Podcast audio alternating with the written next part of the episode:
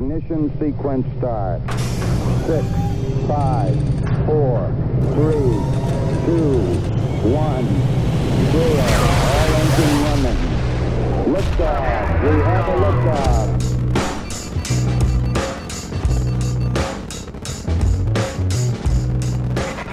All right, welcome to the Launchpad Podcast. I'm Aaron. I'm Matt, Well, howdy, partner.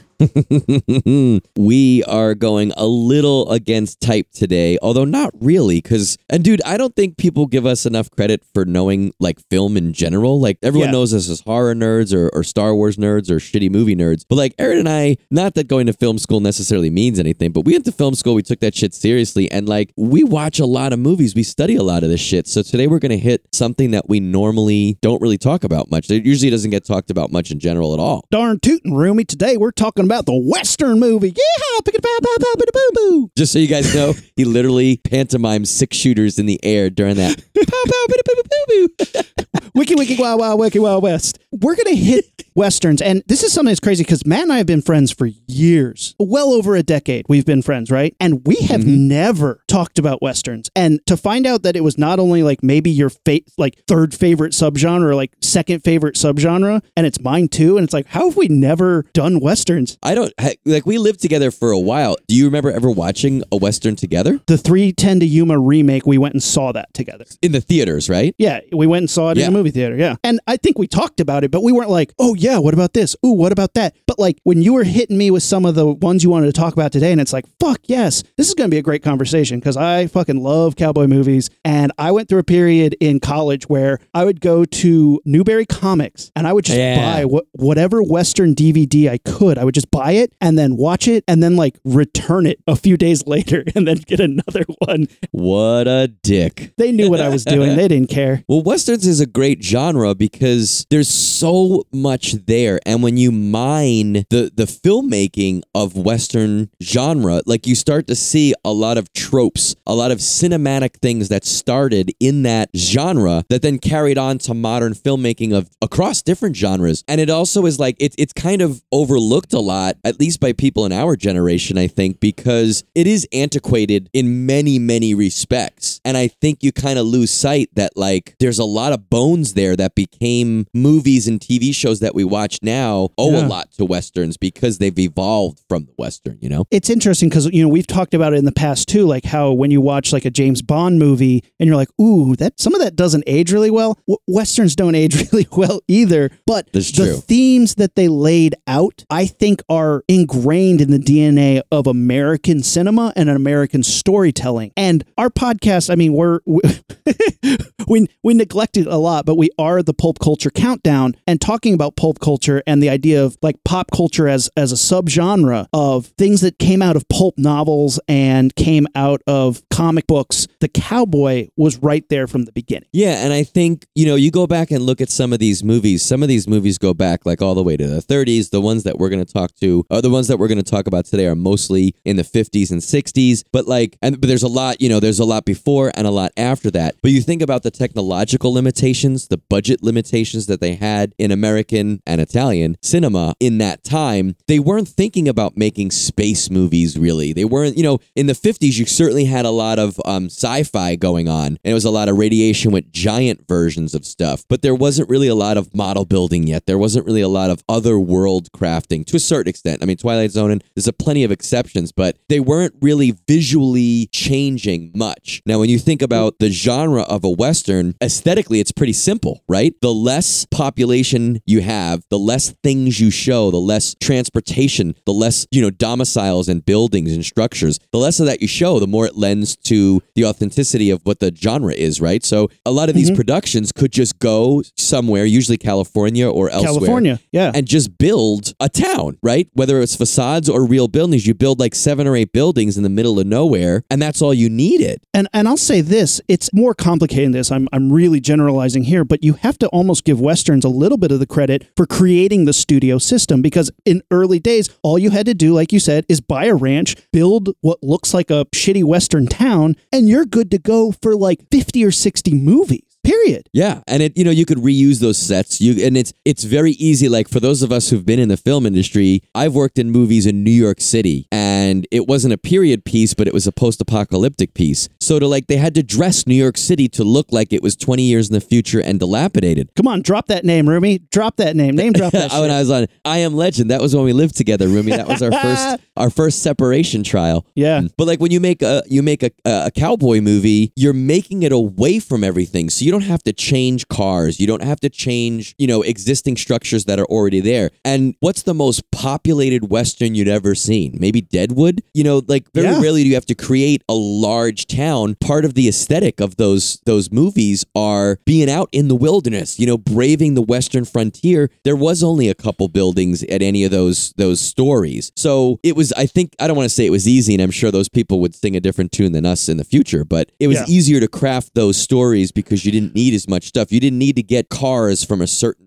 time. You just built fucking wagons. it was efficient. Like if you watch the old Shaw brother, you know, martial arts kung fu movies, they built like one small feudal town. That was all they needed. And Right, right. all their movies are shot there. I mean, you mentioned Deadwood. How many movies are you like, what? That's the saloon from Deadwood. Like they shoot there all the time and they just reuse the sets over and over again. So it was really efficient to shoot these movies. And then we'll we'll get into it later. Just so everybody knows, we're going to break this up into a couple episodes because there's so much to talk about and we love it. We're not going to release them all at once. We'll pepper them in and here and there, but this will be a, a big three-parter. We'll get into the spaghetti westerns, but at one point Italy was just like, "Hey, we're going to start making these movies." And they had the infrastructure in, you know, the Italian countryside looked like the American West, and they're just like, "All right, done." And they built like a couple towns here and there and everything was shot there. It's pretty easy to do. But as with all American genres, it was first done by someone else. So, the first Western film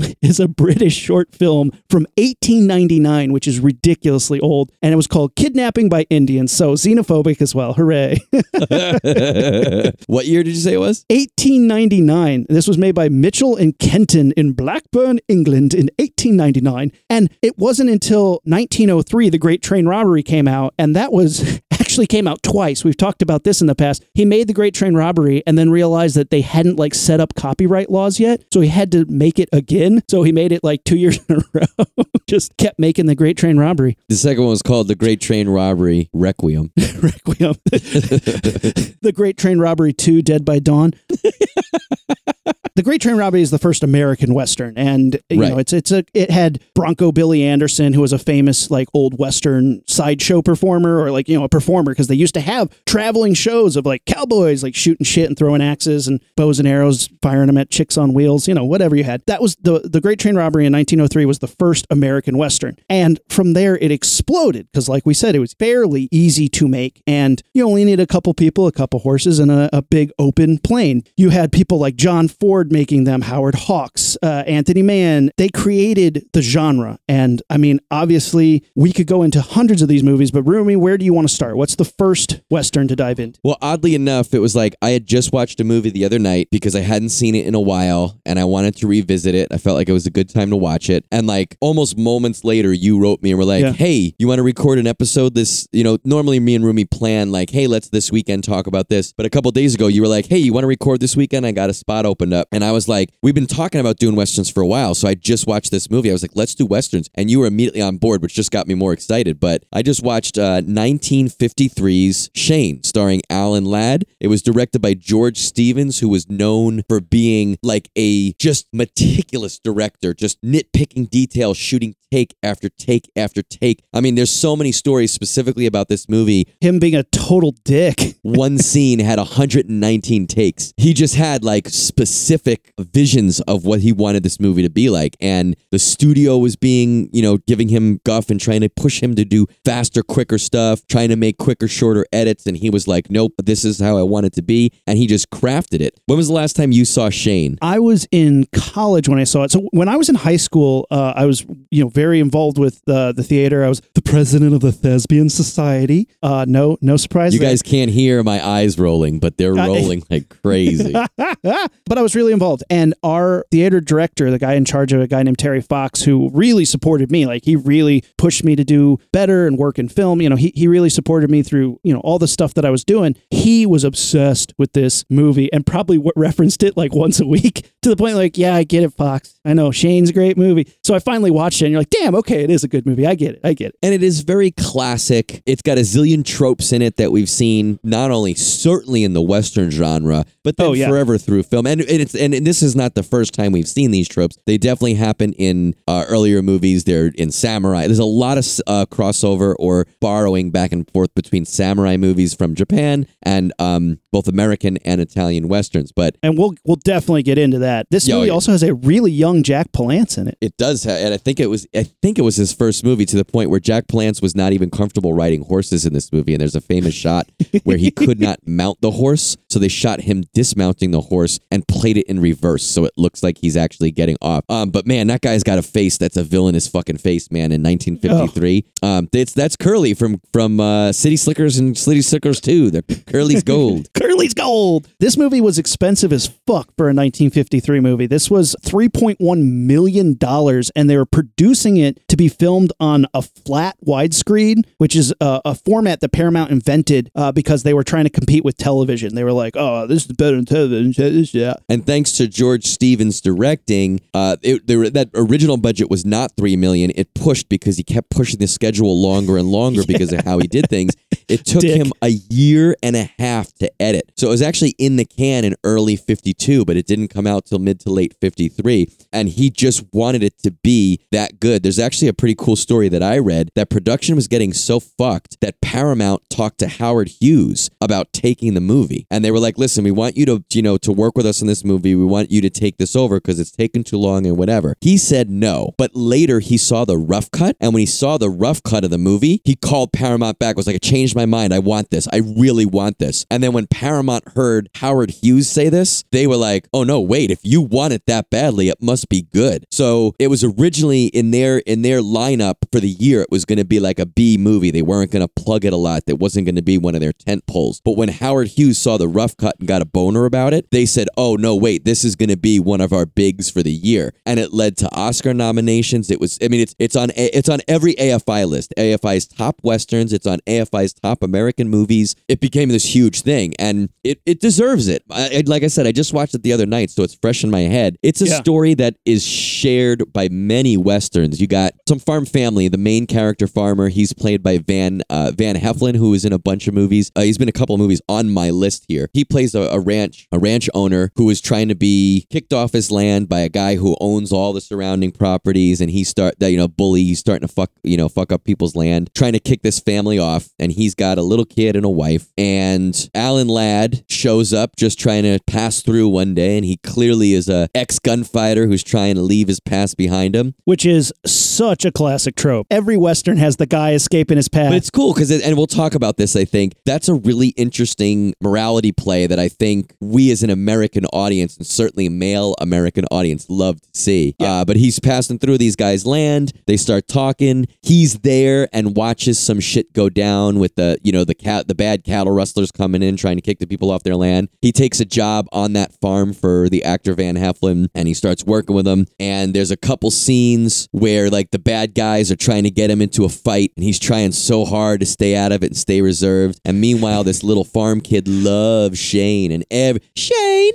you wouldn't do that, would you, Shane? Yeah, that Shane, little Shane's kid. Just, uh, he's got such a little band crush on him. I know that little kid's hilarious, and also like that's such a you know think of all the American movies that have like that little kid tagline. Like I mean, it's it's fucking Opie from uh, the Andy Griffith Show all over the place. I mean, I also love the whole like how they're trying to goad him into a fight because they know he's an old badass. Like they know that he can sling a gun, and they're just trying to get him to shoot first, which is like something that we might not realize now, but like in the old Western days, if you shot first, you could be accused of murder. Like it didn't matter. Like if you threw the punch first, like that's how you started a fight. there's a whole scene in this movie where the bad guys are talking. The bad guy eventually has uh, Jack Palance come in, and he's like their hired gun, and he's a notorious hired gun. Whereas Shane, no one really knows who Shane is yet. They just know he's this mysterious guy working Yeah. with the farmers. And Jack Palance specifically is like, why don't we just shoot them all? And the bad guy's like, we can't do that. Well, you know, there's no sheriff in this town. The sheriff is three days ride away. But they say, we can't just kill anybody. He's like, I'll make it work. And he goads another guy into pulling and he Yeah. pulls faster than that guy and sh- shoots him down. And he's just, you know, he's the, he's the super heavy in that show. when when Jack Palance shoots Elisha Cook Jr. in that Elijah Yep, Cook yep. Jr.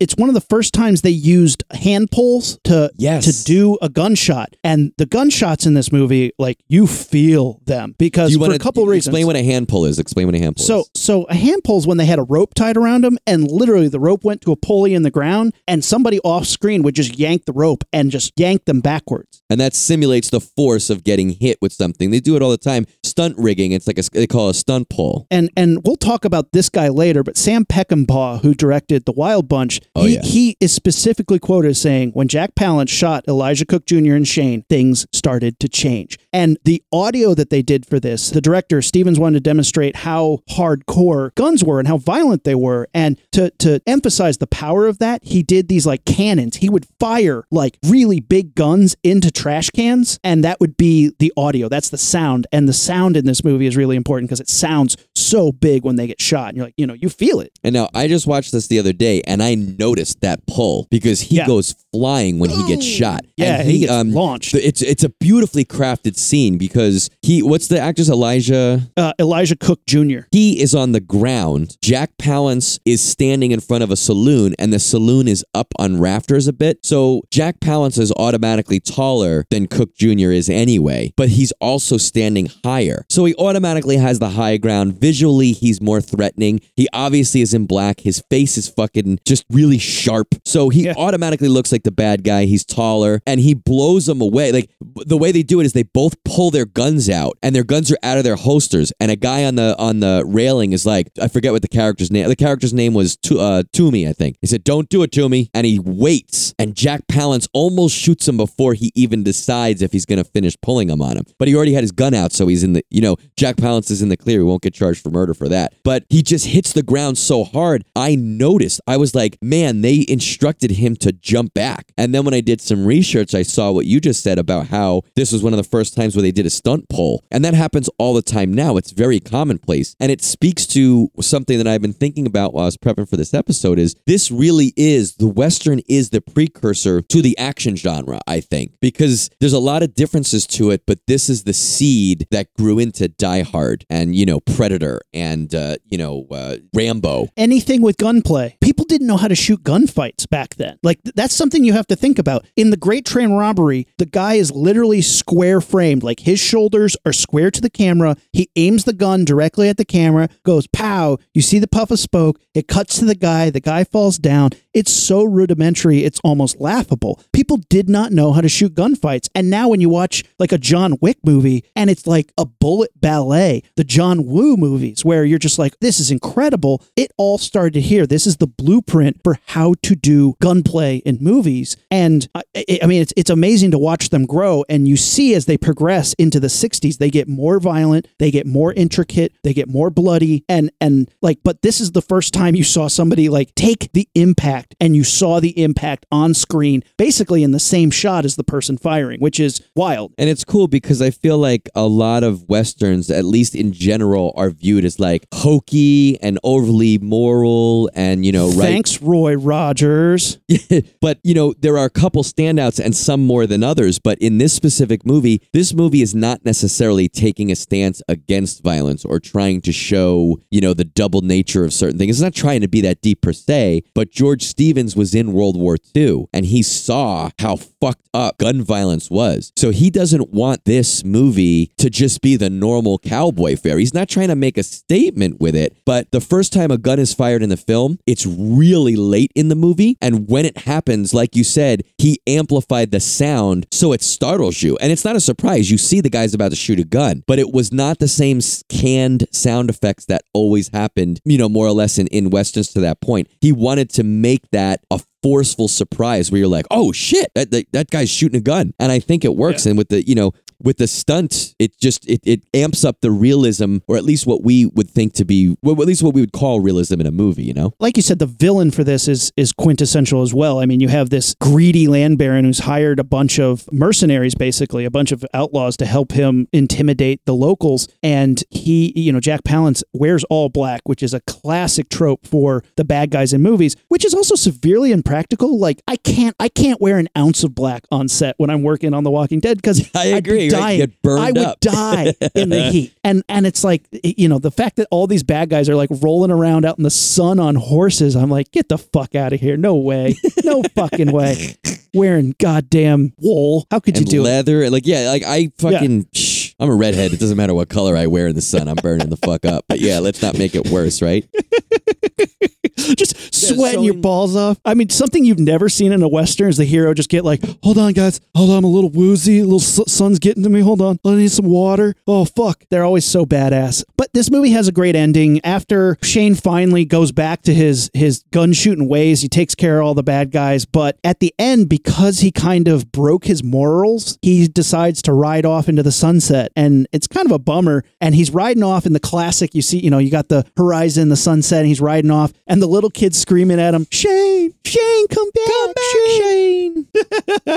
well, there's a shootout, and in the shootout, he gets two guys that he knows are there, but there's another guy that we, the audience, know is up top. And Shane starts to leave, and the kid sees him. The kid warns him, Shane, look out! And he quick draws on that guy, but that guy shoots too. Then he's talking with the kid. Uh, Shane's talking with the kid after, and the kid says, the kid touches his shirt below screen. We don't see it. And he goes, Shane, you're hurt. He got you. And he's like, ah, it's just a scratch, you know, little Billy or whatever. Uh, Joey, his name is Joey. Joey, Yeah. don't worry about it. He's like, but I got to go now. And he gets on the horse and he rides away. And there's actually debate. I mean, it is a quintessential riding. I literally is riding off into, I think it's actually a sunrise, but he's riding off into the sun, which is a quintessential trope of Westerns. But there's a lot of debate. And I watched real close to see if I could pick it. He might be dead. Some people say, and I've heard, I forget what movie it is. I want to say Samuel Jackson's in it, but there's a movie where they're debating that. And as he rides off into the sunset, he's not ignoring the kid. He's dead and just bobbing on the horse. And when you watch, the actor is super stiff during this silhouetted ride out. I don't know if I think he's dead or not. I like the ambiguousness of it. What do you think, Rooms? Is, is Shane dead when he leaves or is Shane live to fight another day? I hate movies that needlessly kill the hero to end with a stronger punch, which is a uh, this happens a lot in westerns where for no reason at the last minute the hero dies. For no reason. But I Sure. think the reason he- they do it so often cuz back in the day and I I can't remember if this movie is pre-code or in code or whatever, but there's the film code which says if you kill somebody, if you're a murderer, if you're a thief, you have to be punished for it. Either go to jail or be killed by the cops or by, you know. So him killing somebody might be the reason why they had to kill him. And they left it ambiguous, so they're like, well, we don't really want to kill him. He's the hero of the movie, so we'll leave it kind of vague. Vague enough to get past the code, but also vague enough that, eh, you know, maybe the audience lives with it. But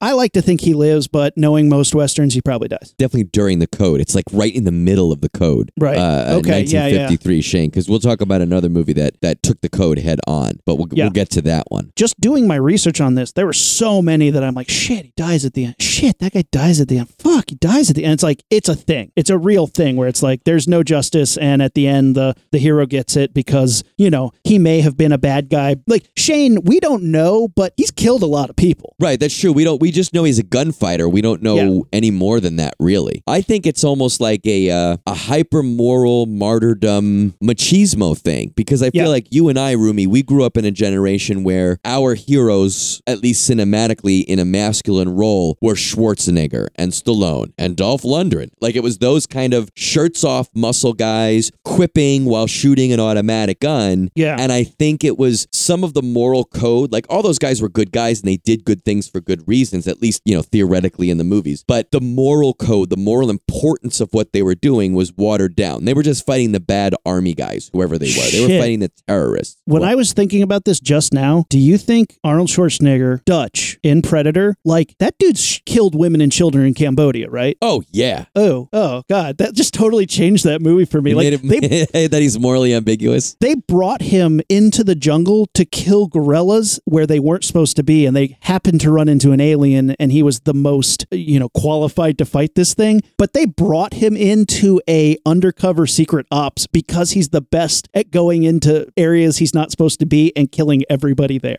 Yeah. Oh, Yeah. Ooh.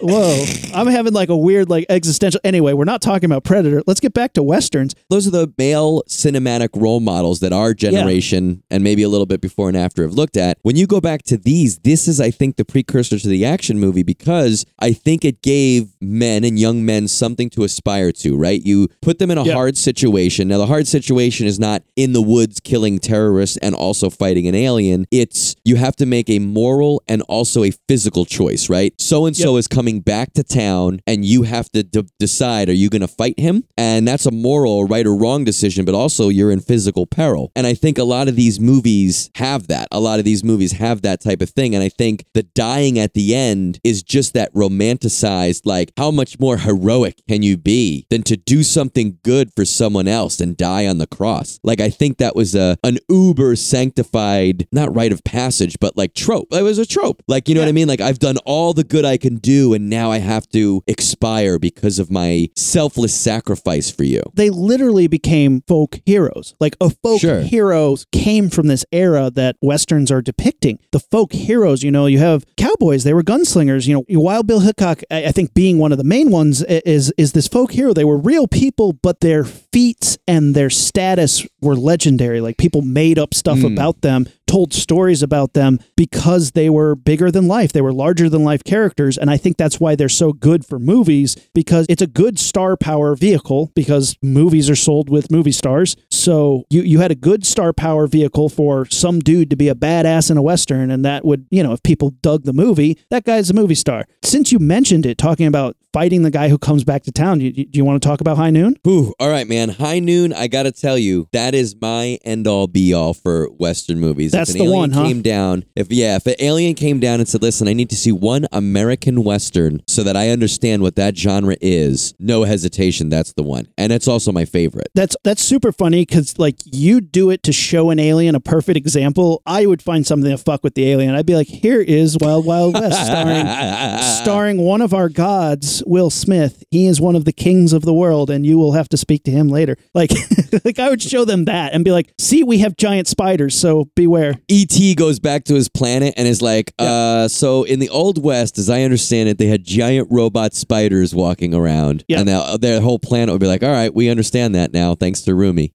and he's like, also they could make steam powered dicks. I don't know. It was really weird. Weird movie. Really weird movie. he kind of lost me halfway through. It's the, the the the alien would tell like the rest of his friends, he's like, "Don't buy it, but if it's on Netflix and you have an hour and a half." He's like, you do see Salma Hayek's ass at one point, so eh. I've actually never seen that movie. Should I have watched that for this episode? Ooh, maybe, dude. But like, I'm sorry. Shitty movie Sunday, that dude. Dude, you have yeah, to. it's it, it certainly seems like it's shitty movie Sunday material. Oh, it is Shitty Movie Sunday. Perfect. This movie is terrible. But we're not talking about Wild Wild West. That's going to come in a later episode when we talk about modern westerns. We're talking about the classics. High Noon, 1952, directed by Fred Zinnemann, starring Gary Cooper, Grace Kelly, Thomas Mitchell. I mean, holy shit! Already the cast. You're like, I've heard of those people, which means it's good, right? I'm gonna go on record right now and say dibs on Grace Kelly. She looked incredible oh. for 1952. So she's 21 in this role, and her new husband Gary Cooper is 51. Now I think he's supposed to be younger in the movie, but how young could he be? He looks older than we do. I'm almost 40. He certainly looks older than me. And dude, did you see? Did you do research? Did you see that they had an affair during this movie in real life? What? The actors? Yeah. Well, according to what I read, at least there was an Wait. affair that they like lasted for the movie. Grace Kelly and Gary Cooper were hooking up while making this movie, is what you're saying. According to what I read, yes. Allegedly. Dish that gossip, girl. Come on. Yeah, in People magazine from 1952, there was an article about it.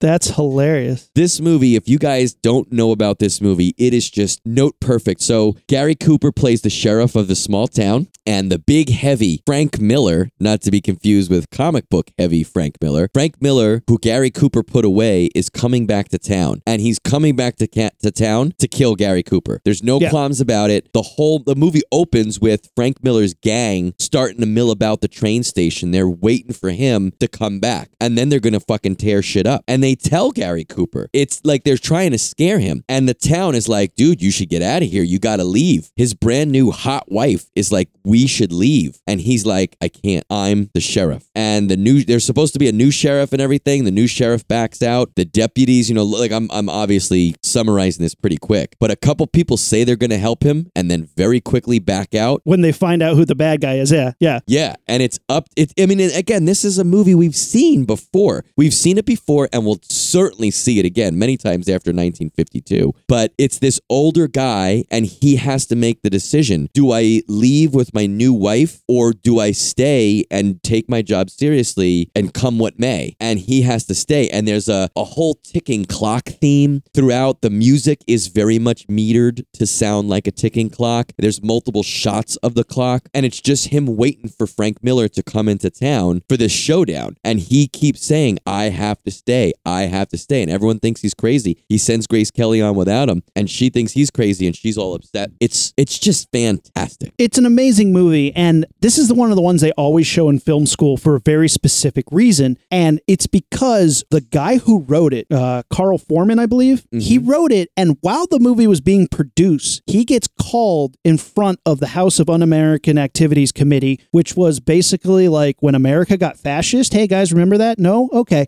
Well, back in the day, during in the 50s they they were hunting communists like a witch hunt like literally dragging people to congress the the house of un-american activities committee to accuse people of being communists. And then while they were there they're like who else is a communist? If you name names we'll let you go. And it turned into this big thing and especially in the hollywood community because the conservatives were targeting hollywood as this like hotbed of communist activity. So they were they were accusing all all the hollywood beatniks and writers as being communists and he wrote this movie and when you watch it it makes sense because here's a guy who he's trying to stand up for what he believes in in freedom of speech trying to stand up for political ideals and when he asks his friends to help support him they all run the fuck away. Because when you were accused of being a communist in hollywood you were what was called blacklisted which means you couldn't get a job. All your friends abandoned you and nobody wanted to be associated with you for fear of being accused of being a communist so this movie is like a literal representation of that of a, a sheriff who is standing up for what he thinks is right and all his friends and family kind of abandon him and leave him alone to fight this guy and I never I never looked at it through that lens. Like I never thought about what was happening in, in America during that time of this movie being made. I never thought about it, and it is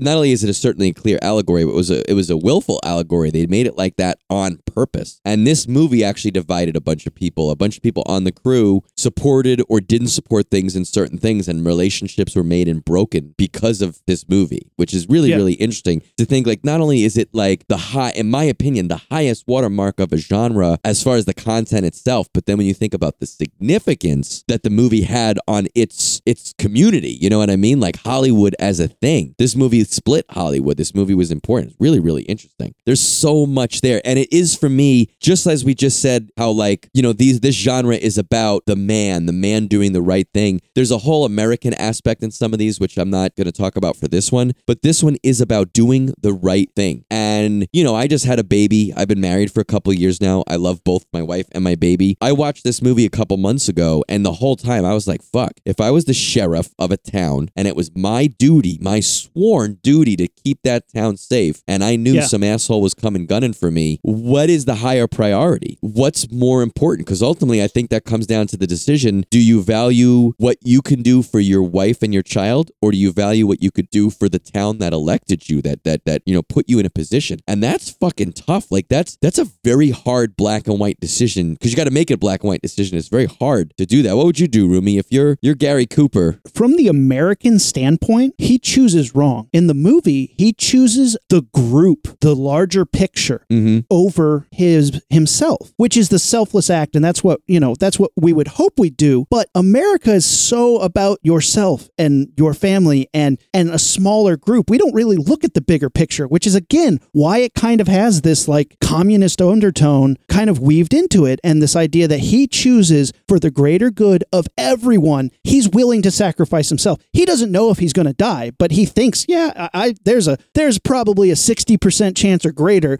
that if I have to get in a shootout with this guy, I'm going to die. And he chooses the, his duty to the town. He chooses to be a potential martyr for his town as opposed to get his kid, get his wife and leave. And again, I think he's like in that in it to kind of paraphrase the movie's thinking, he's choosing it's more important for him to be a good sheriff than it is to be a good husband. You know what I mean? Because essentially he's choosing between the two. Here's what I would do. I would get my wife and kid. I would leave, but I would go figure out a better way to win the situation and come back better prepared. Like invent the machine gun. Sure, yeah. Or get get people who are like, "Oh yeah, I'll stand with you." Because like if you show up and be like, "Hey, I'm a sheriff. I got run out of town by some assholes, and my town's a bunch of cowards. Do you guys want to come back with some uh, weapons and fuck some shit up?" I would find some dudes who'd be like some ride or die bitches and be like, "Fuck yeah, let's go, let's Go, go, get the wild bunch. up." Be like, guys, I, I want to hire you. I right? need help. I want to hire you. So like I think I, I think it's kind of stupid to die for a cause when there's a better solution. Like obviously I would do the right thing, but dying for no reason isn't the right thing. Being a martyr I don't think is is something that I'd be down for. It's certainly not the most practical decision. No, no, exactly. Because what you're hoping to do as a martyr is you're hoping your death teaches people a lesson or inspires people to act. And people are fucking lazy. And if your town wouldn't even stand up with you to like show up to the gunfight, they're not gonna like fight that guy afterwards because you died over it. They're gonna be like, oh shit, you see that sheriff die? I'm not going out there. Sheriff job's open, but I'm going to continue to be a lazy barkeep. yeah, right? Oh man, Sheriff Roomy died screaming and pissing his pants. I'm not going out there to fight. This sucks. I wouldn't piss my pants. Uh, you can't control it, Roomy. I'd like to like unless you tied a rubber band around your dick. When you die, you shit and piss your pants. It's really Dude, I embarrassing. Always poop and peep before I play Nerf guns. I'm sure if Frank Miller was coming to town to gun me down, I would take a pee and a shit before he got there. I'd go in empty, man. Grace Kelly would come in and watch you like fucking douching your butt out, and you're like, "What?" And you're like, "I don't want to die pooping myself. That's I'm just Wait, making wait, sure what- there's nothing." where does in douching there." come into it? I said I would pee and poop. No, you just have to clean out the whole thing, man. You're giving yourself, you know, a little colon cleanse just to make sure there's no poop left. You do not want to die pooping yourself. I understand, Roomy. It's embarrassing that Grace Kelly saw you like that, but you know, whatever. Luckily, Grace Kelly and I have that kind of relationship where we're, we're open enough to see each other douching and shitting. this is interesting. We were talking before about the age difference between Cooper and, and Kelly. Yeah. Cooper was 51 here. So you have the heroic male lead is over 50 years old. Before and since, that is not commonplace. And I think No. this is a great story for that to happen. You know what I mean? It's almost he had a child bride. Great. nice. But it's you know it's very interesting that that is because the, the the I think the average age of the audience is younger than that, and usually you want your protagonist to ide- you know you want your audience to identify with your protagonist. Yeah. And I feel like this is in an age in the fifties where they weren't necessarily making movies to package and sell them to the greatest audience. It's always been show business. They were always trying to make money, but Yeah. they were trying to tell that story and showing and like because I think if he was in his prime, he would be more apt to fight Frank Miller. But because he's an older guy, you inherently kind of doubt like, are you able to do this anymore? And a lot of the younger guys, including Lloyd Bridges, is in the movie. He's younger and he's Yeah. known to be a good fighter, but he backs he's out because he's it. looking out for number one. And I think that's like that's important to think. Like this guy is past his prime. He knows this shit's going to be harder than if this happened ten years ago, but he's still down to do it. I just think I think that I love this movie so much. It's super good. So what happens at the end, Roomy? Let's let's spoil that shit. I don't remember. no. I love this movie so much. I well, can't it's, remember it's the end. one of the coolest things about it is he's he does get a couple deputies and a couple people who say we'll stand with you, but then right at the zero hour they all back out, and he I don't even think he begrudges them. I think he's like, okay, I get it. You have families. This is not your fight. I get it. And Frank Miller comes into What? town, gets his boys. What? If you are a deputy, it's literally your job to back the sheriff up. Just saying. I'm just saying. Yeah, I That's agree. your job. But that, but that's and that's a very important dichotomy to watch this movie. Yeah. To watch whatever Bridges I just said. To watch Lloyd Bridges. Lloyd he Bridges. theoretically has almost the same responsibility legally as Gary Cooper Yeah. does, but he Yeah. has no problem backing out of it. Whereas Gary Cooper looks at that different, and we can all relate to that because we all take our jobs at a different level of seriousness, seriousness sometimes than the guy working next to you. Just some of us are not in you know per- mortal peril of what we're doing for our jobs. I think that's su- such a cool part of the movie. Yeah. But uh, it ends when Frank Miller and his gang come in, and they, you know, everyone leaves Gary Cooper by himself. And Gary Cooper takes on the whole army, and he, he and he kills everybody. He wins, right? he wins and this is the this is one of those movies that it's a big trope in westerns where the guy's walking down the street and the, you know that you have the the dust devil the big the big dust ball rolling down the street straw what are those called dust devils Dust Devils. Shit. Now you get now because you said it wrong. It now fucked me up. Keep jibber jabbering, and I'll I'll think of it. he's walking down the street and everybody's hanging out their window and they close the, the the curtains or they shutter the door you know close the door they're all peeking and that becomes a trope in a lot of movies where people are like oh no i can't can't watch this and they close the door and it's like a little montage of the whole village like running scared and closing their windows and shuttering and the doors tumbleweeds rolling by. Tumbleweeds. Tumbleweeds, yes. Dust devils. You know, dust devils. Dust devil is a little tornado that, No, like dust devil is a small handheld vacuum that you could vacuum your couches with. Maybe that too. but yeah, he wins, and then the whole town comes out to congratulate him, and he like gives him a little like wag on the finger, and is like, "Shame, shame." He, you know what he does? He throws he throws his badge to the ground and he steps on it because he's like, I fucking did this. I did my job. My job is officially over. That's what it was because it was his last. Literally, it was his last day or like his last day or his last week, and he was like, No, this is my job. I'm getting too old for this shit. There's a whole thing. John Wayne was very pro Un American House Activities Committee. He didn't want communists. He was against people who were fighting it and who were standing up to them. And Yeah. he hated this, supposedly, hated this movie because of the stance that was taken. You know he was up for the role. He was offered the lead role. He was offered Yes. the Gary Cooper role in this, but And he turned it was, down, right? He saw that it was an obvious allegory against blacklisting and uh, the the House of Un-American Activities. But he was like he actively and openly supported it because he was the head of the MPA at the time, the Motion Picture Association, President John Wayne during the fifties, and he was like not having this movie. And it's it's pretty interesting that it caught like I said, it literally like broke and made relationships in Hollywood at the time. And you know, to have a cowboy movie that John Wayne speaks out vocally against, that's kind of damning in a certain light. I particularly don't care much for John Wayne and some of his cowboy movies. I mean, they're certainly classics, but they don't resonate with me personally. And I think this it's interesting you could see when you start to peel back the layers, you can kind of see why. But I always thought that was very interesting. And I guess he did another movie where he threw his badge on the ground. And when he was bitching about this one, people said, Well, you did it too. He's like, Yeah, but I didn't step on my badge. Gary Cooper Yeah. steps on his. Stepped on the badge. That's like that's like people getting pissed when somebody like drops the flag on the ground. Like he was like he respected that position even though it was Yeah. a fake position in a fake movie. to make it even more interesting, John Wayne was offered the lead role in the film and he turned it down. Gary Cooper won the Academy Award for his performance in this movie, but he couldn't accept it because he was in Europe at the time. So he Right, asked right, John right. Wayne to accept the Oscar on his behalf. And even though Wayne hated the movie and refused the role, he said, when he accepted the Oscar, he said this I'm glad to see they're giving this to a man who's not only most deserving, but has conducted himself throughout the years in our business in a manner that we can all be proud of. Now that I'm through being such a good sport, I'm going back to find my business manager and agent and find out why I didn't get High Noon instead of Cooper. So then he kind of sour grapes it, which is hilarious. Uh, cause you were uh super against commies and hated this commie bullshit western. and that was a terrible John Wayne accent, but you know, you had to give it a little little twang. It sounded just like him, dude. Whoa, how did we get John Wayne from the dead? And it's like, it's okay, Rumi, I'm into VFX. I did a hologram. Like you've never seen a John Wayne movie, Roomy.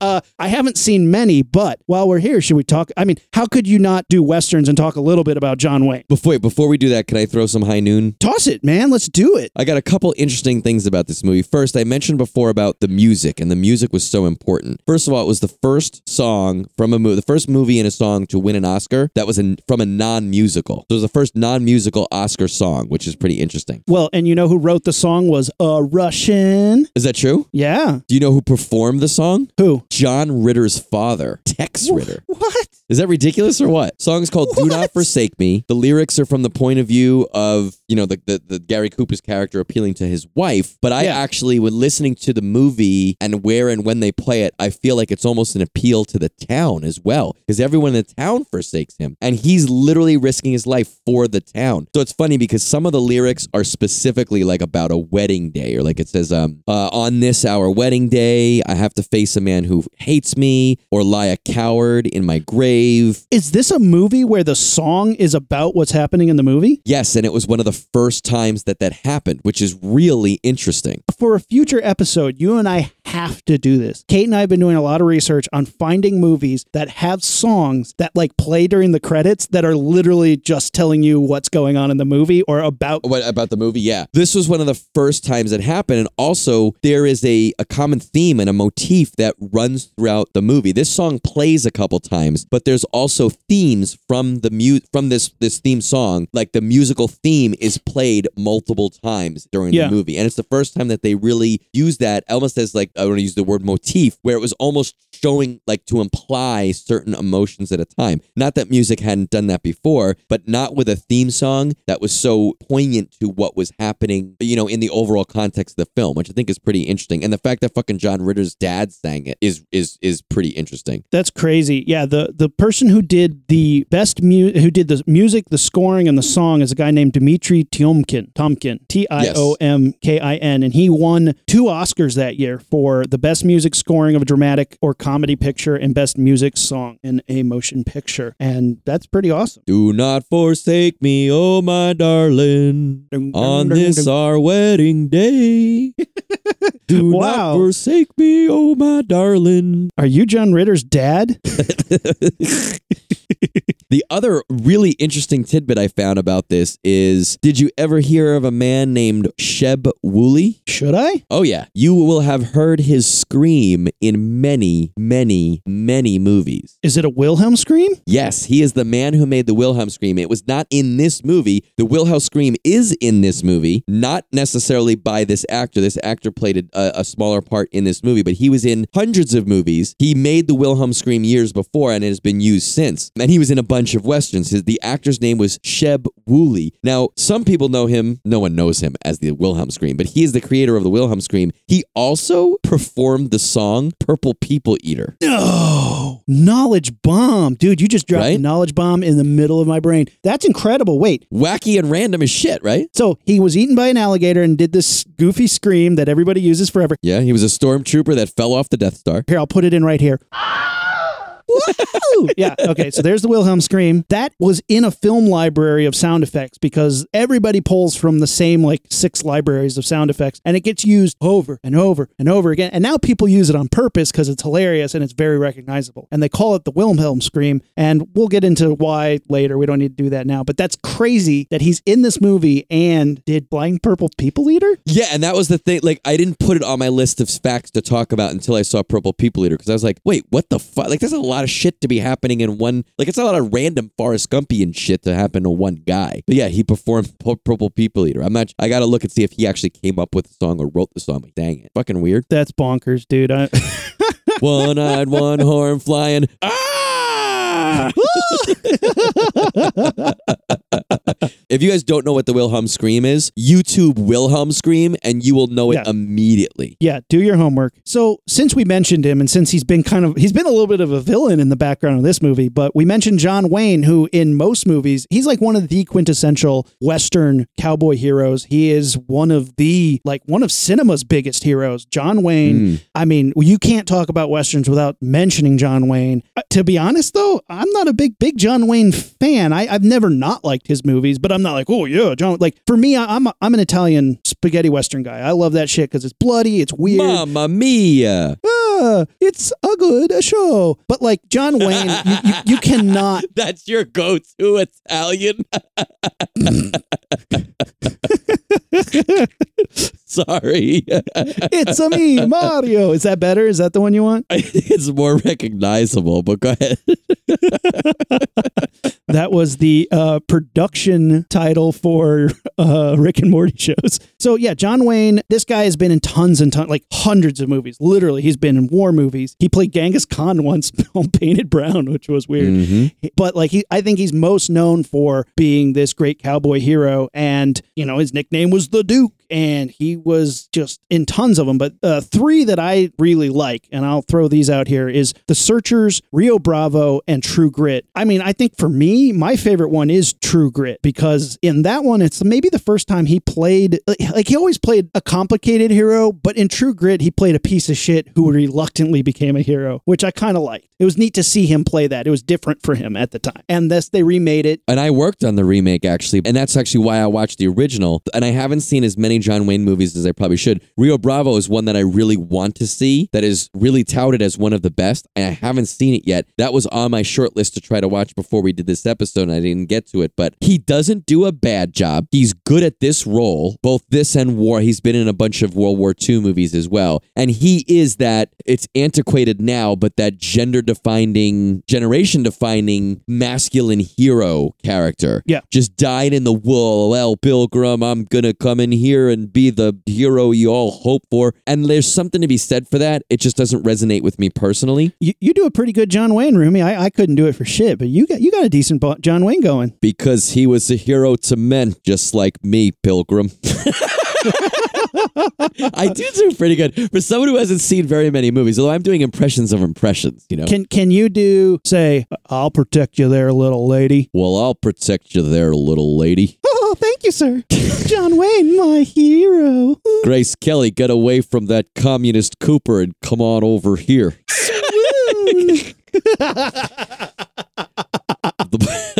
I don't have the moral compass of those communists. We could leave on a wagon, little lady. Not worried about fighting Frank Miller. I'd rather be boning my 21 year old wife. A wagon, my favorite form of transportation. what is happening right now? Rio Bravo, yeah, 1959. I like well, I've this heard movie a so much good stuff about that one. I haven't Yeah. seen that one yet. Um, you want to give us a quick rundown? I'll, I'll give you the plot. So uh, it's a small town sheriff in American West. He enlists the help of a cripple, a drunk, and a young gunfighter in his efforts to hold in jail the brother of a local bad guy. So it's basic. It's very high noon. It's like he's here. He has arrested this guy, even though everybody's like, this dude's untouchable. He's like, you know, fuck that shit. So he arrests the, the quote unquote untouchable bad guy, who is the brother of a bigger bad guy, to to help protect him while all the bad guy and all his cronies start showing up. He hires a drunk, which is a classic Western character, is the drunk. who, Sure. Yeah, yeah, Uh, yeah. Basically, alcohol or tequila is his spinach, and he can shoot like a motherfucker, even though he's trashed. A cripple and a young gunfighter, and they're holed up in this. It's basically Assault at Precinct 13. I'm not gonna lie, it's basically that movie with a little bit of a different plot wrapper, but they're getting attacked from all sides, and it's it's pretty cool. Good movie. Now, is John Wayne in that movie? Is he like?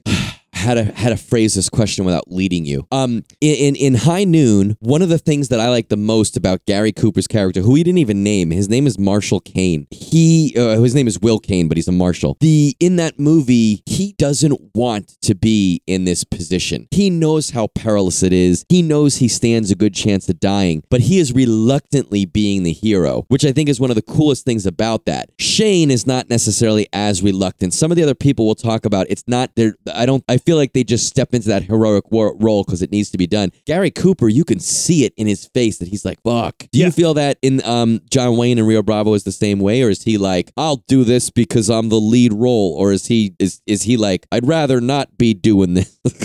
the whole time John Wayne's going around this town like buzz killing everybody's good time by being such a hard ass sheriff. Um, this chick, there's this chick named Feathers who is like a card shark, and he knows she's cheating, and he's like, I won't arrest you for whatever reason because she's hot. I don't know. Um, but like she protects him through the night. They hole up at the at the jail, and it turns into like this siege situation. People get kidnapped. There's a big shootout. At the end, John Wayne goes back to the the the card shark Feathers, and she's like wearing this like skimpy like barmaid costume costume, and she's like, "I'm going to be singing at this hotel," and he's like, "I don't approve of that." Wait, you got to say, "I don't approve of anyone seeing you in that outfit unless it's me." I don't approve of anyone seeing you in that outfit unless it's me. So he's implying that they're going to get married, and hooray, they they get married. And That's, what you think movie. marriage is like?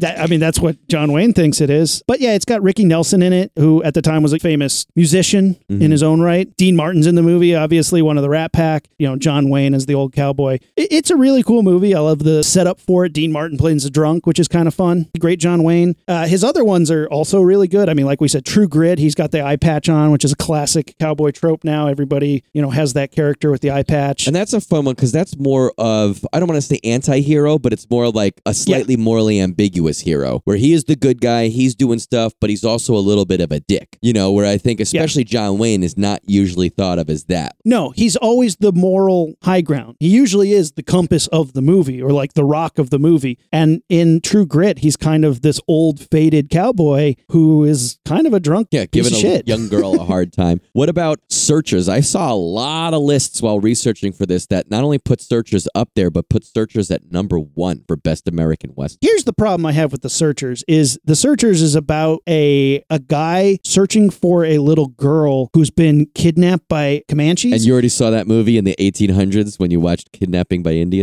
Yeah, right. Already saw that. American Civil War veteran inve- in, embarks on a journey to rescue his niece from Comanches. The, anytime you have a movie where the Indians are the bad guys, it's kind of tough because you know, we have a different perspective for it, I suppose. You're Sure, like, that's fair. Ooh. But I mean, when you take the movie at face value and it's like, you know, they're just being attacked by all these people from all sides and you got to rally the wagons, like, it's pretty cool, I guess. But like, you have to compartmentalize that it's like you're on their land, you're basically trying to kill them off, and it's pretty messed up. I mean, I know it's a part of history, but it, it, it is, it's a very bizarre thing to watch when the Indians are treated as just savages. the Western genre is not the only time where that happens, right? I mean, and that w- Right. there's movies from today that 20 years from now we will think like, oh, I can't believe we said that. I can't believe we did that." I think that's just Yeah. that's interesting because I think movies are a timestamp of any given time period. You know what I mean? It's a a lasting impression. It's a photograph, if you will, a moving photograph of that time. So in you know the 50s, 40s, 50s, it was acceptable to talk about and think about things like that. If you don't take it as a historical document or as a morality stance, and you just try to enjoy it for the hour and a half, two hours that it is, I think that's a good one. And I remember the thing that sticks with me most there is his character, John Wayne's character, hates Native Americans because he's had some real rough experiences with them in the past. And I remember that performance being pretty striking. That you know he dyed in the wool, hates the Indians in that movie. And I think that's really, again, it's like it's taboo to think that now. And I'm in no way condoning hating anybody, let alone Native Americans. But I think it's a very interesting character portrayal where that is his motivation to get this girl back, you know? the movie's really well made and the characters are really good and it's well acted all around. It's also kind of weird because there's a oh, what is that woman? Patty Hearst. It it has a little bit of that because they come yes, and that's find right. That's right. they find this chick they've been searching for, Debbie, and she's an adolescent and she's living as one of the Comanche chief's wives, whose name is Scar. I roll. She tells that she's become a Comanche and wishes to remain with them, and they would rather see her dead than live as an Indian, so they try to shoot her. Yeah, John Wayne's like literally trying to kill her so that she's not an Indian. Maybe that's worth a watch. I don't think I've seen that since college, but it's definitely good. It just doesn't, it hasn't hit me as much as some of these other ones that are worth rewatches. But it is heavy and it's serious. You know what I mean? It's not. It certainly it's really not serious. the uh, as High Noon is great, but it's like a polished. What's the word I'm looking for? Almost, almost like a hyper, hyperbole of morals. Whereas this is not necessarily that at all. This starts to be a little bit of a deconstruction of the genre, where they're kind of showing the underbelly of cowboys. Yeah. Well, and and it's one of those things like I think it actually would age interestingly because are you going to look like when it was played he's a hero, he's saving this girl from living as a savage. But like when you watch it now, does it shine a light more on his problems? You know, does it does it shine a light on that dark area in a more interesting way than it would if you looked at it from the lens of like, oh, got to save this chick, what a hero. And again, it's been a while since I've seen the movie, so it is definitely worth a watch to kind of re look at it from an adult perspective, which could be really interesting. it's interesting too to think that the movie now might be just as good if not better than it was but because of the cultural and you know social Yeah. differences that we have now versus then, the movie could take on a completely different meaning and have a completely different tone and resonance, which I think is pretty interesting to think about. That a movie could be just as good because of how it is viewed, you know, 50 years after it's made than what it originally was. I don't even say intended, but just how it was received. You know, that's pretty cool. yeah, if you can look at it for its problems and instead of like what it's trying to portray, it's interesting. What we should we should check that one out. But yeah, John Wayne.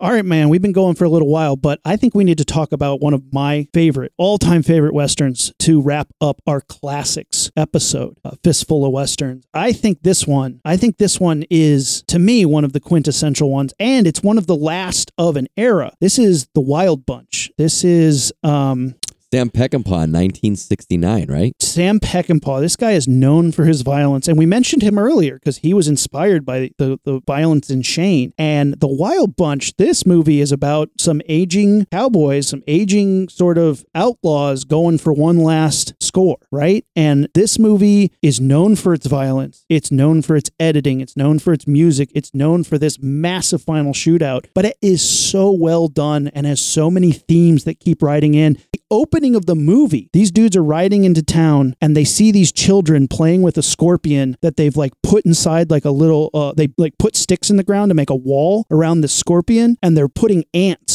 into the like it's on an ant hill and the ants are killing the scorpion. And this is like real footage. It's pretty crazy to watch all the ants swarming the scorpion. And what you don't realize is you're seeing this now and you're like, "Oh, that's pretty gnarly." But it's an analogy for what happens later at the end of the movie when during this massive shootout between them and the Mexican army. This is the beginning of the end, the classic, me and Rumi at least are calling it like the classic genre. This is 69. So we're already pushing it years wise of, of where like, you know, the most Westerns are made. But Sam Peckinpah kind of wanted to deconstruct the genre a little bit. And the main characters, the Wild Bunch, they are outlaws and they are not romanticized outlaws. Some of the violence has been taken as romanticized, but he wanted it to be a gut punch. He wanted to be hardcore. These guys ride into town and they're dressed like U.S. Marshals and they start robbing a bank in the middle of a parade that then turns into an ambush by these bounty hunters that are hunting them. And there's this giant shootout. Women are getting killed. Some, multiple of these guys take women as human shields. And you're like, that's fucked up. Like, it's okay to be, a, I mean, it's okay. Butch Cassidy and the Sundance Kid, they were outlaws, but that made it fun. And it was almost like a, not a parody, but it was a good time that was being had, even though they were not good guys. They were Han Solo romanticized outlaws. Sure, exactly. You're right. That's a good. That's kind of an apt uh, analogy, but or a comparison rather. But these guys are killing people. There's like people getting caught in the crossfire. They're purposely hiding behind people, and they're robbing. And there's a very famous line at the very beginning during this thing where William Holden, who plays the leader of this band of outlaws, Pike, he's just and he does what a fucking performance, man. He said he lines them all up and he tells one of his guys to watch the hostages, and he goes, "If they move, kill them," and walks away. And you're like, "Whoa!" I mean, we've heard, and this is 1969. This is not the first time anybody then has seen or heard stuff like that, but not so brutal and so serious because he was there to rob that bank, and it or it was a train station really, but he wasn't worried about, you know, I'd rather not kill people, but if I need to rob this train and you're in the fucking way, sorry, nope, nope, no problem. Ernest Borgnine plays his right hand man, and I just love. I love Ernest Borgnine Oh. in this movie. This is uh, this is uh, really for for William Holden and Ernest Borgnine. They just play this thing where William Holden, Ernest Borgnine is his right hand man. He's his sergeant. He's his tool. Ernest Borgnine looks like looks at William Holden like he is the greatest. He is the boss. Numerous times he says, "I'll do what you say until hell freezes over," and he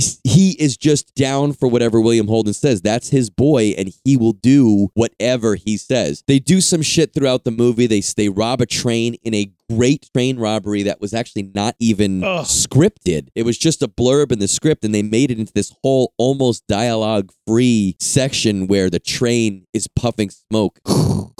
like a heartbeat. It's awesome. And the tension Yeah. amps up. Oh, it's so good. It's shot beautifully. this has a big aspect of stealing weapons, which becomes a it, it's another trope in in westerns of stealing weapons to give to rebels or the army in Mexico because there's the Mexican revolution's happening. It's Pancho Villa versus the army down in the day, and it's getting weapons to one side or the other is a big like aspect that appears in a lot of westerns. In Duck You Sucker, they're trying to get dynamite to the rebels. In this movie, they're trying to get weapons to the to the army, uh, the Mexican army, and you know they get double crossed, but like this train robbery to get the weapons is so cool. Really, really cool. one of their gang, one of the wild bunch, is a Hispanic guy named Angel, and he needs to get some guns for his people. So while double dealing and trying to get the best deal, because they don't give a shit who they're supplying with weapons, they're supplying what we as the audience know as the bad guys with weapons, but they're in for the money. They end up tossing Angel a couple cases of rifles for his family, and they're going to try to swindle the guys they're buying from. They get found out, and they're like, "Give us Angel, and the rest of you can go." And they do. They're like, "You could take one of our guys if that means we're off scot free." Then they leave. And in this great climax, they're all whoring and boozing, except Ernest Borgnine, who's just like literally sitting outside of a building, just picking his nails, waiting. And the other guys, William Holden specifically, is like, fuck this, let's go out, let's go get him. And he knows that they're going to walk into a meat grinder. And he walks out, and Ernest Borgnine looks up and he's like, fuck yeah. And they all just get up and they do this like improvised, you know, from production's point of view, improvised walk through the town where they're just slowly getting more of their, the wild bunch together. And they just look at each other. They don't have to say anything. And they know that they're going in to go do this. And it's just, it is so fucking badass. this big fight at the end, it's kind of this new technology versus the old west. These guys are all aging, fading cowboys. They live their life terribly, and like the cars that the the Mexican army uh, generals and and you know commanders drive around in are like modern cars, not horses and wagons. They have this Gatling gun that shows up that they're you know enamored with, and these guys walk through town. They watch their friend, who even though they've kind of been double crossed, they're still his his guy, and um, the the Mexican general slits his throat, and then they just shoot him. Bam! No words, just shoot the Mexican general. Everybody's watching, and Ernest Borgnine starts laughing, and they just look at each other and they're like, "Let's do this." And it turns into like a 25 minute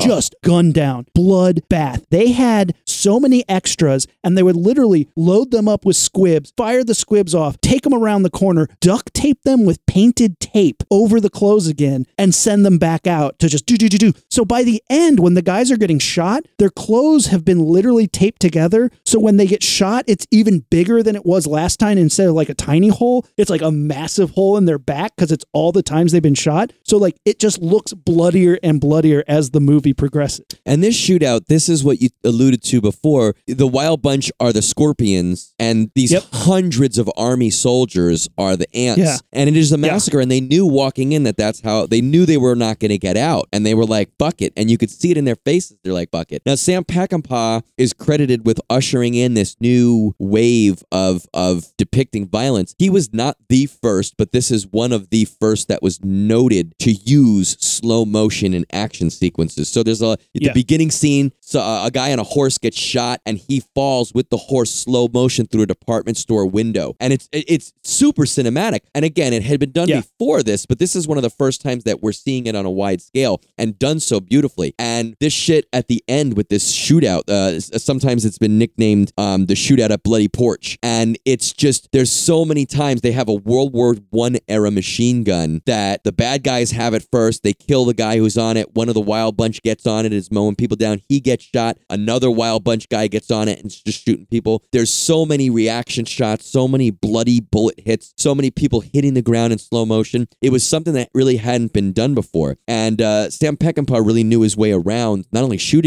but editing. That scene supposedly contains over 300 edits in like minutes of action. It's massive. And it's really interesting because in our next Western episode that we do, we're going to talk about spaghetti Westerns. And spaghetti Westerns were in response to the popularity of American Westerns, but they're kind of like what Hammer Horror was doing to Universal Monsters. They were in color, bright, vivid blood, really violent, lots of sex, really like just upping the ante of sort of the salaciousness of the genre and sort of redefine the genre. And there's a big chunk of time at the late 50s all the way through the 70s and, and on. Like they carried on for a while. And this movie was kind of Peckinpah's, like, I don't want to say love letter, but kind of a farewell salute to the genre. He's like, look, cowboys have been done to death. And what he didn't realize is he almost gave it another injection of life. Like he put it on life support and then like took the paddles and like, do, do, do, clear, poof, poof, and then the genre was back because this movie was like, holy shit. And after it, in the late, like early 70s, this is 1969, the early 70s into the 80s, like westerns became kind of dark and nihilistic and gnarly. And it's all because of this movie, I think. This is like the Dark Knight Returns of cowboy movies, Yeah, right? he was doing this in response to the violence of the spaghetti westerns, and because of it, reinvigorated American and made spaghetti westerns go even darker. It's pretty wild because spaghetti westerns were already a gritty reboot of the you know Roy Rogers, John Wayne movies. You know Yeah. the the spaghetti westerns are really gritty, but we'll talk about that in the next episode. But this movie is so interesting. It ends with basically all of them getting gunned down, except one of the ones who uh, had been left behind. This guy Thornton, he shows up and he collects their corpses and collects the bounty on his own crew's head and uses that bounty to help the the Mexican rebels. I honestly do feel, and the more I've, I've looked into it and kind of researched it, the Western, I do believe, was the precursor to the modern action film. This is like that fucking fish that crawled out of the water and started to walk. This is that between those two genres. You could see the evolution here where they start to use action movie techniques as well as tropes. Yeah, we'll talk about it more as we get into the Italian ones. But like this is like I think one of the quintessential action movie westerns, and it ends. You know, the ending like uh, you could watch that fight scene over and over again. It's unbelievable. and it's on a not just on a technical level but on a story level i love the the pulling back the veneer of cowboys and being like they weren't all roy rogers. There's actually a quote the author of the story the original story walon green. He said i always liked westerns but i always felt like they were too heroic and too glamorous. I'd read enough to know that billy the kid shot people in the back of the head while they were drinking coffee. And when you think about that that's what this movie is. This movie wasn't standing up for the cattle ranchers who couldn't help themselves. This movie was walking up and shooting people in the back of the head while they were drinking something. Because all of the characters in this movie are shitty. There's no good characters. There's no female. I mean, there's one or two females, but they're not important character. There's a female that's a kind of a catalyst to one of the, the characters, Angel's actions, but she's not really gone into as a character. We don't know her. It just is gritty. It doesn't feel forced. And it's, it, I don't, again, I don't think it's the first time we've seen a, a questionable cowboy, but it definitely is one of the coolest, best, hardest times that we've seen questionable cowboys. And this this movie was my absolute favorite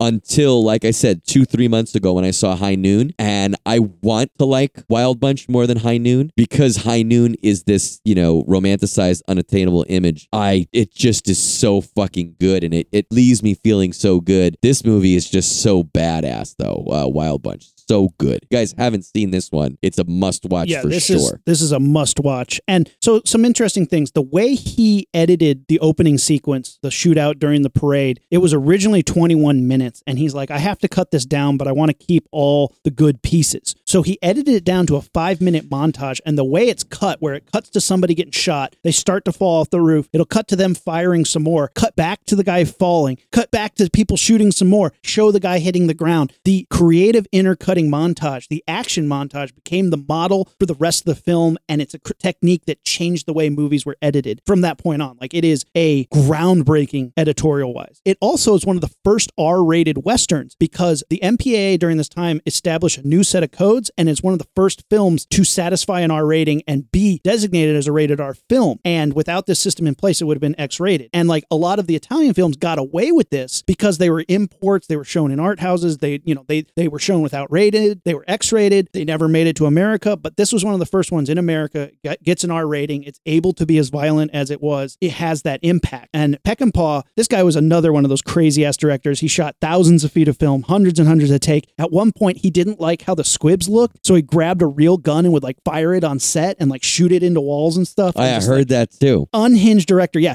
he didn't like the way the wall squibs looked. And he's like, "That's not what I want. That's not what I want." He grabs a real revolver and starts shooting into the wall. Pop, pop, pop, pop, pop. And he screams, "That's what I want!" And everybody's like, "Oh shit! I guess I guess we gotta gotta do that now." He also changed the way sound editing was done because at Warner Brothers, all the guns, no matter what caliber or size or type, they all had the same like ten sound effects for guns. And he went and recorded all new sound effects so that the different guns that each person shot had a different sound to it, which I think is pretty impressive and an attention to detail that just makes the I don't know if I would personally notice, but it enriches the effect overall. It also lends something to be said of like um I don't know what you call it, but like a group of guys movie, like when a bunch of guys come together. Because in the Wild Bunch, there's It's a posse movie. yeah, yeah, it's yeah, exactly. That's what it is. You have like the leader, you have the right hand man, you have the dissenter who's always bucking the leader. There's usually two that are related. You know, it's like pretty cool. Like there's a, a bunch of that There's shit. the crazy guy. You always have the wild card, the one guy who's yeah, like, yeah. He, he, you get a little liquor in him, he's going to be a total punk. And I think when you have that th- those things, Yeah. you you need visual as well as audio cues to each of those guys, right? So they all have in this movie they all have very distinct clothes. They all look like cowboys, but each guy has a different wardrobe accessory that's specific to them. So a couple of them have very distinct hats. Same with their guns; they have different guns. A couple guys are rifle or shotgun guys. A couple guys are uh, you know six shooter guys. Fucking cool, man. It's it's just it's so damn cool. And Fucking great movie. Peckinpah was the the guy to direct that one. For sure. I mean, that guy was